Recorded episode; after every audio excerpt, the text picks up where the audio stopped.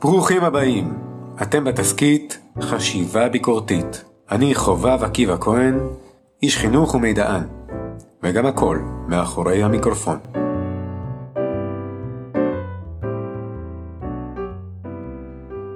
חוק קניגם אומר שהדרך הטובה ביותר לקבל תשובה נכונה באינטרנט היא לא לשאול שאלה, אלא לכתוב תשובה שגויה. זה כמעט אוטומטי. אנחנו עושים את זה לפחות עשר פעמים ביום. מחפשים תשובות. מקלידים בגוגל או בצ'אט שאלה, צמד או מספר מילים, או פרומפט, ומחפשים מידע. לרוב, זה לא באמת מצריך חשיבה. אתם יודעים, המנוע יכול לנחש אותך. אולי אין לו אינטליגנציה, אבל הוא ישלים לך את המילה הבאה. גם אם תכתוב בחיפוש, אפילו תשובה שגויה, החיפוש בסוף ימצא משהו. אולי, כי אני לא היחיד שמחפש. למרות שאני כותב לבד את החיפוש מתוך הרצון שלי, למעשה, כולנו מחפשים ביחד, במובן מסוים. אנחנו לרוב לא הראשונים שמחפשים משהו. כולם מחפשים כל הזמן משהו כזה או אחר. לכן, כאדם חושב, עולה לי השאלה, למה לבזבז חשיבה אם התשובה על פי רוב כבר נמצאת שם? נחזור לחוק קניגם. אוקיי, בחיפוש מהיר נראה כי זה לא חוק וזה לא קניגם. זה נדמה שאנחנו קצת בלופ. חוק קניגם עצמו הוא תשובה שגויה. אולי יש בזה כוונת מכוון. כדי לצאת מהתסבוך הזה ולגשת לעניין, אולי צריך לחשוב אחרת, לערוך חיפוש, או יותר נכון, להתקדם לאט ולראות את הנתיבים בהם אנחנו משיגים תשובות. מחפשים מידע. אנחנו צריכים לדעת את החיפוש.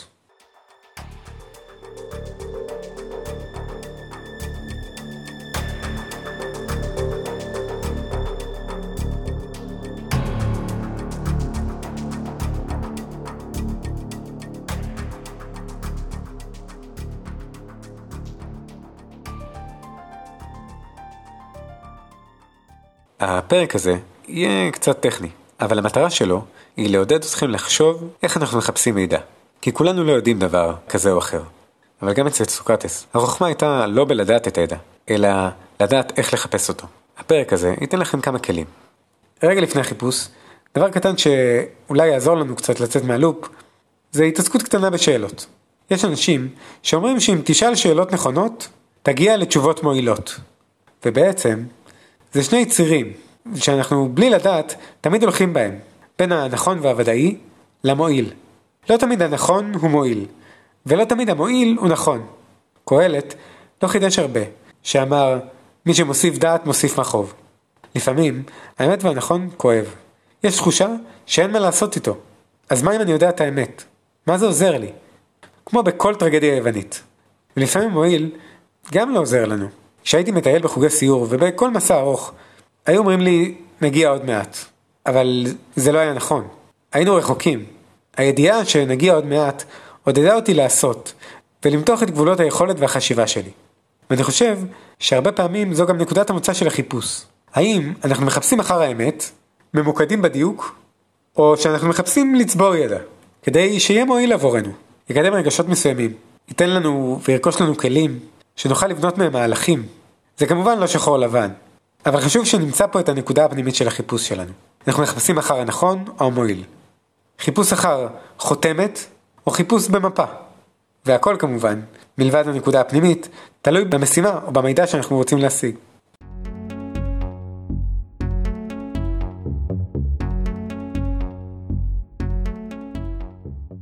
מילה קטנה קצת פוליטית.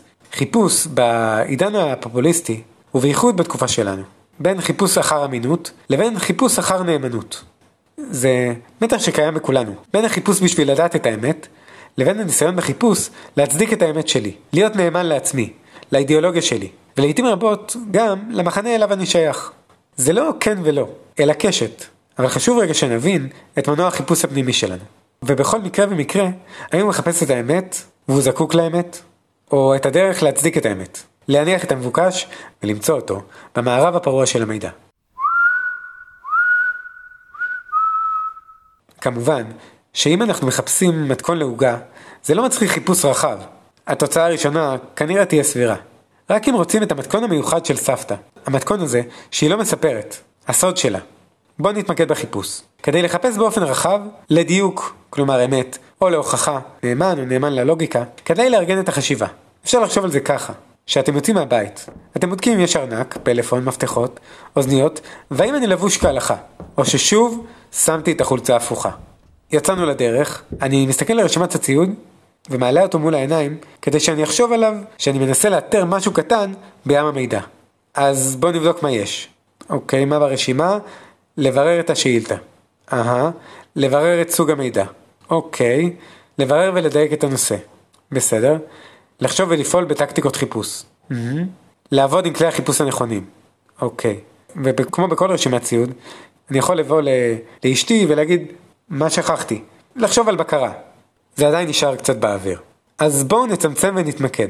היום נדבר בעיקר וביחסית בקצרה על שני דברים עיקריים, השאילתות וטקטיקות וכלי חיפוש. המטרה היא לצאת מהחיפוש, מהמנוע החיפוש האוטומטי, לפתוח לנו את הראש. לפעמים אנשים כותבים שאלה. יותר נכון לא לקרוא לזה שאלה, אלא שאילתה.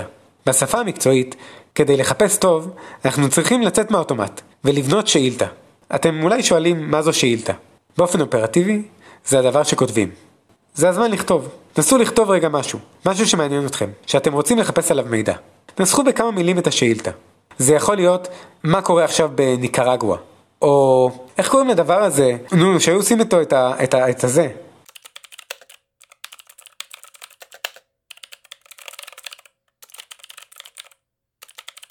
יש לכם משהו בראש? אוקיי, אז בואו נתחיל בניסוי. בשאילתה נתעסק בשלושה דגשים, עם קצת פירוטים. אתם זוכרים את חוק קניגם? תשובה שגויה? העניין זה התשובה. אל תכתבו שאלה, תכתבו תשובה. חפשו בבחירות שלכם מילות חיפוש. תמצאו את מילות החיפוש שיובילו אתכם לתשובה המבוקשת. כך לדוגמה, אם אני רוצה לדעת אם יהיה יום חם היום מהרגיל בתל אביב, אני אשתמש פחות ביום חם בתל אביב, ויותר במזג אוויר תל אביב.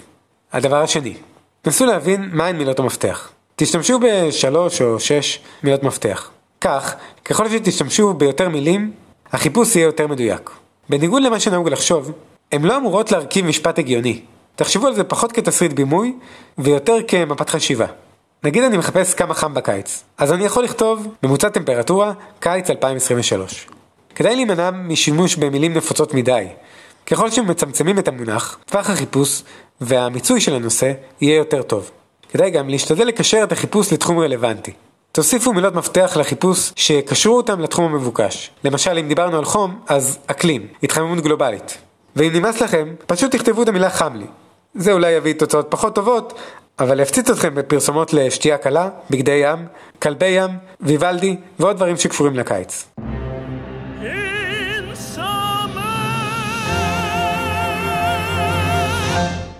הדבר השלישי בשאילתה זו כתיבה קצרנית. נכון שלפעמים המורה או אנשים כותבים יותר מדי מהר, או מדברים יותר מדי מהר, ואנחנו מנסים לסכם אותם. יש שיטה לא רק בעברית, בהרבה שפות, של כתיבה קצרה. כותבים חלקים מהדברים כדי להספיק את הכל. כמובן שאין בעיה לכתוב כתיבה ארוכה. הכוונה בהרבה מקרים יותר רזה. הקצרנות באה לידי ביטוי בכמה אופנים. היא באה לידי ביטוי בחיפוש מילים נרדפות. כמה שיותר מילים נרדפות, יותר טוב. ואם כתבתם משהו, אז עדיף לכתוב בשמות עצם ולא פעלים. לפעלים, פעמים רבות יש נטיות, והטיה יכולה לפעמים להוביל לאין מוצא, אין ממצא. גם כדאי לנסות איות שונה. לפעמים מילים נפוצות מופיעות בכתיב מלא או כתיב חסר, וטיפ קטן אחרון לגבי מבנה המילים והמשפט. אל תשתמשו באותיות חיבור. לא בב, לא בה, לא בב, לא בלה. תזכרו, לא צריך היגיון.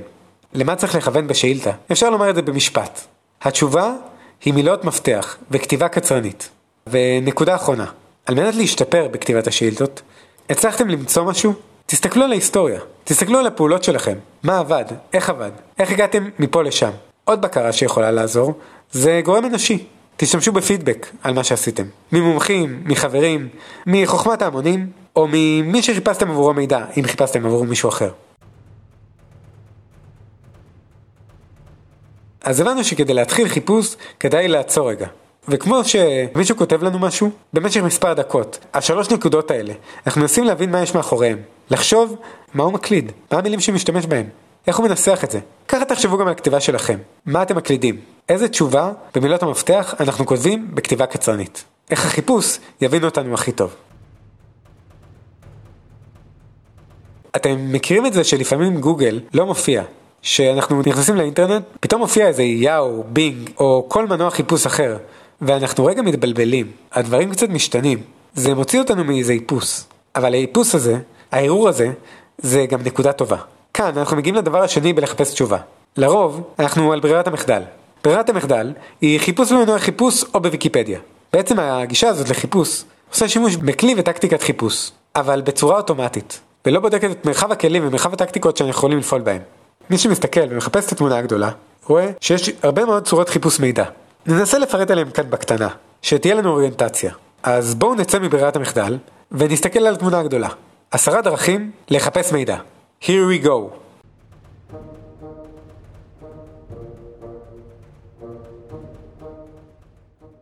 דבר ראשון, אפשר לפנות למומחה. דבר שני, יש כל מיני כלי גילוי וחיפוש. אפשר גם להשתמש בחוכמת המונים במנועי חיפוש. אפשר ללכת ל-chat GPT, או כל בינה מלאכותית גנרטיבית אחרת. אפשר לחשוב על זה קצת אחרת בחשיבה תוצאתית. וגם אפשר ללכת לחיפוש, חיפוש רגיל, כזה כמו באנציקלופדיה. תזהרוס או אגרון. כדאי לפעמים לחשוב איך מרכיבים את השאילתה, ולעשות מיון קונספטואלי וסמנטי. אפשר, ובשאילתות מורכבות, לעשות אופרטורים בוליאניים. אפשר שהמידע יחפש אותך באגרגטורים ו-RSS. ולבסוף, אפשר לעשות חיפוש הפוך. טוב, עכשיו, אחרי שרצנו על כל הדברים, ניגע בזה על קצה המזלג. אל תצפו לארוחה של מידע. כלומר, במובן של ללמוד את כל נימוסי השולחן של החיפושים. זו רק טעימה. כל כלי פה הוא עולם ומלואו. וצריך להשתמש בכלים כדי להבין לאן אפשר להגיע בעזרתם.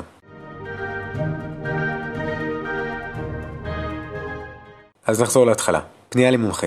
כשאנחנו מחפשים, הדבר הראשון שאפשר לעשות זה לפנות למומחה. כשאנחנו לא יודעים משהו, תמיד יש תחושה שאפשר לשאול מישהו אחר, מישהו שיודע, או כזה שמחובר למישהו שיודע, או שיודע על מישהו שיודע, את מה שאני לא יודע. אוקיי, אני מקווה שקצת בלבלתי אתכם. בלבול מסוים זה הזמן הטוב ביותר לחפש עצה, להכות את המומחה. המומחה יכול להיות מומחה בתחום, או כזה שנמצא בתפקיד, מוביל דעה או איש אשכולות. וזה יכולה להיות גם חברת ייעוץ, מכל מיני סוגים, כולל מכוני מחקר וחשיבה.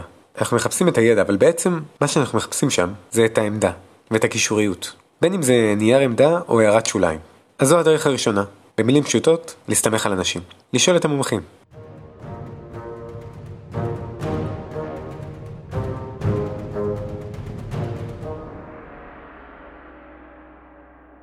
הדבר השני שדרכו ניתן לחפש, זה כלי גילוי וחיפוש. בעבר, כשהאינטרנט עוד היה בתחילתו, או בפיתוח מסוים שלו, כלי גילוי היו מרכזי מידע. זה היה מקום שהייתה בו אפשרות להתחיל מנושא כללי ולהתמקד לפי עניין. אבל היום התרחקנו משם. היום, כל שמונה חודשים, המשתמשים באינטרנט מכפילים את כמות המידע שיש בו. כל שמונה חודשים. כל יום נוספים בערך שלושה מיליון דפים. לכן, כיום כלי גילוי שינו קצת את שמם. היום, הם מהווים מאגרי מידע משולבים עם אפשרויות חיפוש המבוססים על שפת תשאול. אז בואו נגיד כמה דברים על כלי גילוי שאנחנו בדרך כלל לא חושבים עליהם. כולנו מכירים את מנועי החיפוש. כל מנוע חיפוש מגוגל ועד דק דק גו. אבל אנחנו בדרך כלל לא חושבים על עוד שני דברים. המדריך ורב מנוע. אני בטוח שכשחיפשתם נושא, נתקלתם במדריך בתחום מסוים באינטרנט. מדריך בדרך כלל נושאי, והוא נוצר על ידי מקטלגים אנושיים. סינון של עובדי ידע ועורכי תוכן. לעומתו, מנוע חיפוש, כל מנוע חיפוש, נוצר על ידי תוכנה רובוטית, כמו PageRank של גוגל. גם המדריך וגם המנוע בנויים על אינדקסים, שהם מצבור רשימה של אתרים המסודרים לפי שיטה מסוימת. כיום, זה בדרך כלל רלוונטיות. או יותר נכון, מי משלם יותר כסף כדי להיות התוצאה הראשונה. אבל כאן אנחנו מגיעים לדבר השני. למה להשתמש במנוע חיפוש אחד, שאפשר להשתמש בעוד מנוע? החיבור בין מנוע חיפוש נקרא רב מנוע. זה חיפוש במנוע שהחיפוש הוא למעשה לא מנוע, כיותר כמו חיבור מנועים, מעין קלאץ'. אין לו בסיס נתונים משלו, אבל הוא מריץ את השאילתה במאגרי נתונים של מספר מנועי חיפוש. לדוגמה יש את Solve או את Dogpale. ועוד דבר קטן, יש מנועי חיפוש שטובים בשפות מסוימות. נגיד לחפש דברים על סין, כדאי לא בגוגל אלא בבידו. וגם תמיד כדאי לחשוב על פרטיות, ולהשתמש במידת הצורך במנועי חיפוש כמו Start Page. שימוש בכלי גילוי נכון, מדריך, מנוע חיפוש או מנוע על, יוביל לתוצאות טובות יותר. כדאי לדעת איזה מנוע חיפוש טוב במה, וככה להשיג את התוצאה הטובה ביותר בהתאם לסוג המידע.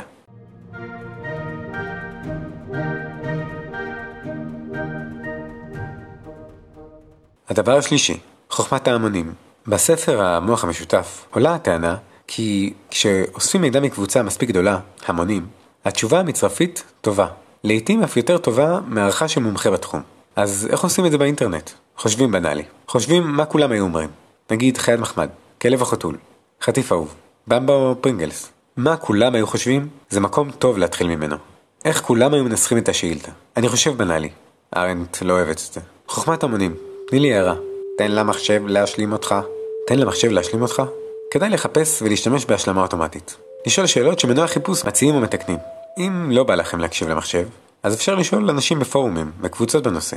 אם בא לכם להבין מה בנאלי, תחשבו כמו SEO, כלומר לחשוב או לחקור קצת את המונח של מה שמוכר, שהכי משתמשים בו אצל מקדמי מכירות, או אנשים שדנים בשאלה הזאת. והאם אתם אוהבים להגזים בחיפוש אחר דעת ההמונים, אפשר לבנות כלי מחקר, מסקר בוואטסאפ, דרך מילוי בגוגל פורם, ועד שאלון בחן את עצמך. אבל אולי זה ללכת קצת רחוק מדי. ועוד מובן אחרון, חוכמת ההמונים יכולה לבוא לידי ביטוי בשאלות ותשובות, או בכלל במנועי חיפוש שבנויים על שאלות, כמו answers, ask ו-quara.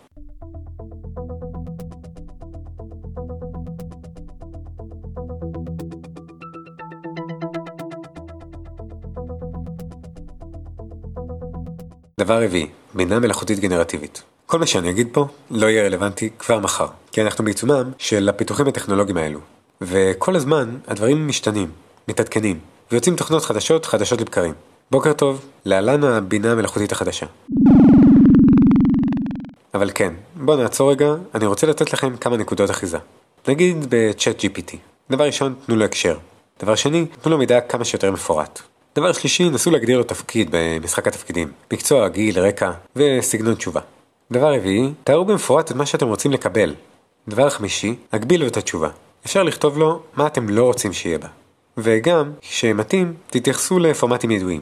דבר שישי, זה מורכב, יש מידע רב, כדי לפרק את המשימה לשלבים וחלקים. ודבר אחרון, נהלו איתו שיחה. עשו רצו ושוב, עד שתגיעו לתשובה שמספקת אתכם. אבל עוד דבר קטן אחרון, אחרי שעשיתם את זה, תעשו בקרה. איזה הצלבה קטנה.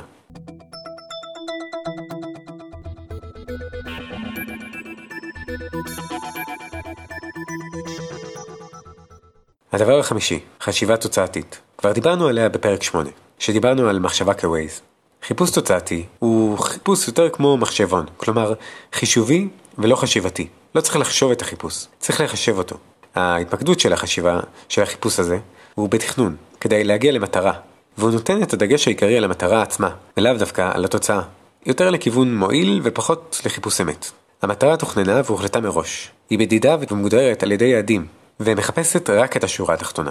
אם אתם רוצים להתנסות בתוכנות כאלה, תוכנות מטרה ולא תוצאה, אז אפשר להשתמש באנדי או בוולפרם אלפא, קישור בהערות הפרק.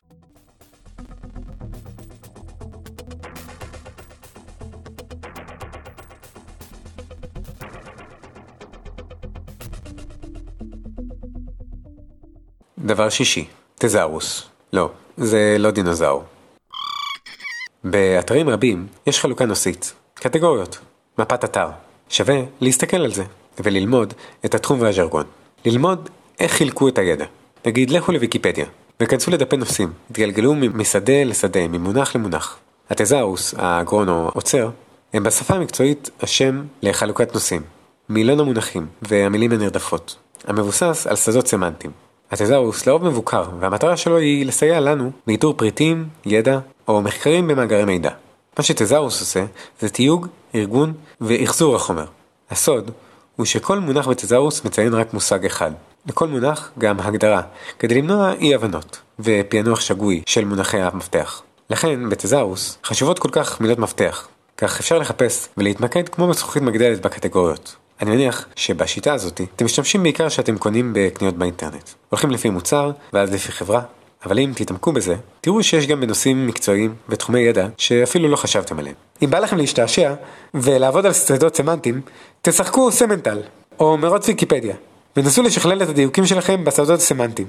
קישור בהערות הפרק.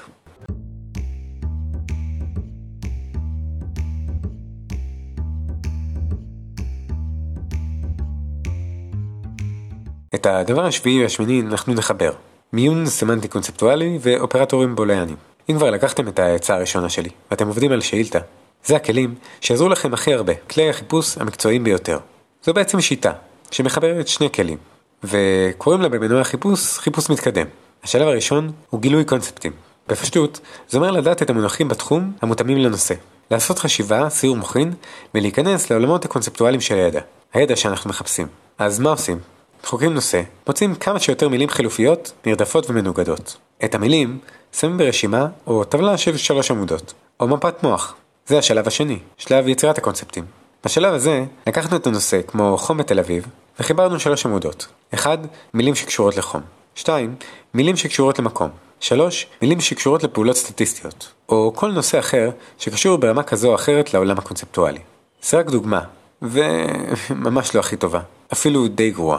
אבל המטרה שלה, של הצגת הרובריקות שלי, היא לתת לכם תחושה של טבלה מול העיניים. וכאן אנחנו עוברים לשלב הבא, והשלב הבא נעשה הכי טוב על ידי כלי שנקרא אופרטורים בוליאנים.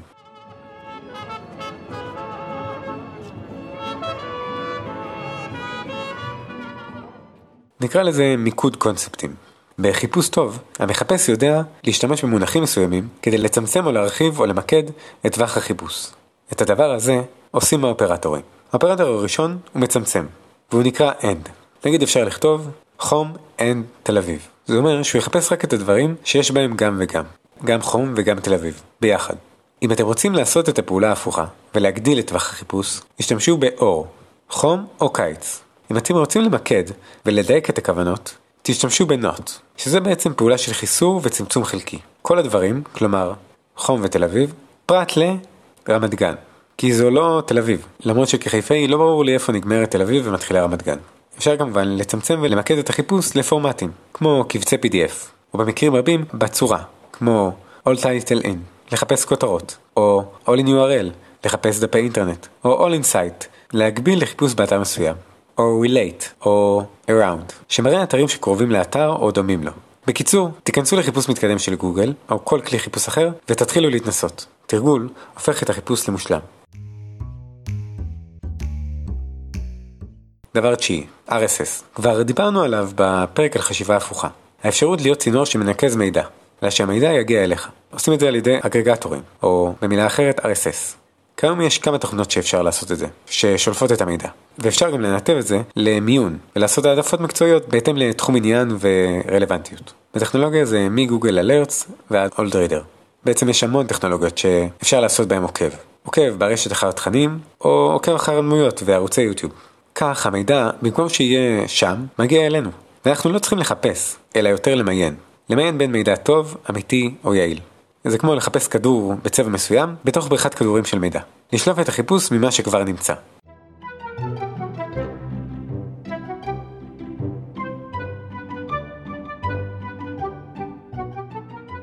הדבר העשירי והאחרון, חיפוש הפוך. גם בחיפוש הזה נגענו בפרק 6, על החשיבה ההפוכה.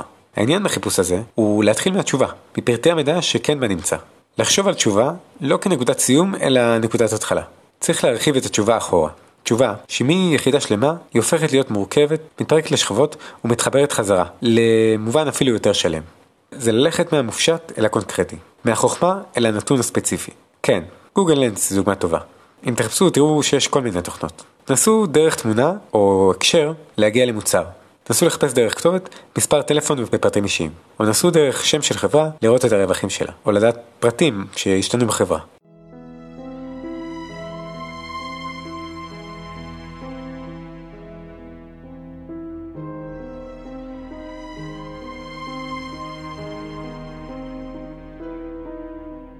אחרי שעברנו על העשר האפשרויות, עניין קטן לסיום. צריך להגיד, יש הבדל בין טקטיקות לכלים, בין אסטרטגיה לטכנולוגיה. אנחנו התמקדנו בחיבור לכלים, כי במידה מסוימת במרחב הדיגיטלי, היום הכלי הוא גם טקטיקה, הוא צורת חיפוש שלמה, ולעיתים הוא גם מבנה את צורת החיפוש. אבל אם אנחנו חושבים על טקטיקות, זה בעצם לא רק מה אני שואל, איפה ואיך, אלא גם הצורה הכללית. השיטה עצמה, להסתובב במרחב המידע. אז כמה דוגמאות קטנות. תבינו על מה אני מדבר כשאני אומר טקטיקות. אז זה יכול להיות חיפוש הפוך מתשובה לשאלה, זה יכול להיות חיפוש משפך, מהפרט אל הכלל או מהכלל אל הפרט. זה יכול להיות חיפוש רשתי, לחפש שדות סמנטיים, או להבין ידע בהקשרים. זה יכול להיות חיפוש במטרה, ולא בתוצאה. זה יכול להיות יותר חיפוש כמותי של כמות מידע וסטטיסטי, לבין חיפוש איכותני ותמטי. או חיפוש שמתגלגל מדבר לדבר, כמו במאות ויקיפדיה. חיפוש דו-ערוצי, או חיפוש רב-ערוצי. כמו שלפעמים עושים בסדרות חקירה מכמה כיוונים, כמה דמויות, כמה פרספקטיבות. או להקליד את אותה שורת חיפוש בכמה כלים. יש עוד המון טקטיקות. למרות שכולנו מחפשים בגדול די אותו דבר, לכל אחד יש את צורת החיפוש שלו. לכן, אולי כדאי לעצור ולחשוב על החיפוש. לשאול על החיפוש, ולחפש דרכים לחפש וגם למצוא. בואו נסכם. כדי לדעת את החיפוש, צריך להבין את הנקודה הפנימית של החיפוש. אמת או יעילות, אמינות או נאמנות, עובדה או הצדקה. בלדעת את החיפוש, התייחסנו לשני דברים עיקריים, שכדאי לחשוב עליהם אחרת, שמחפשים.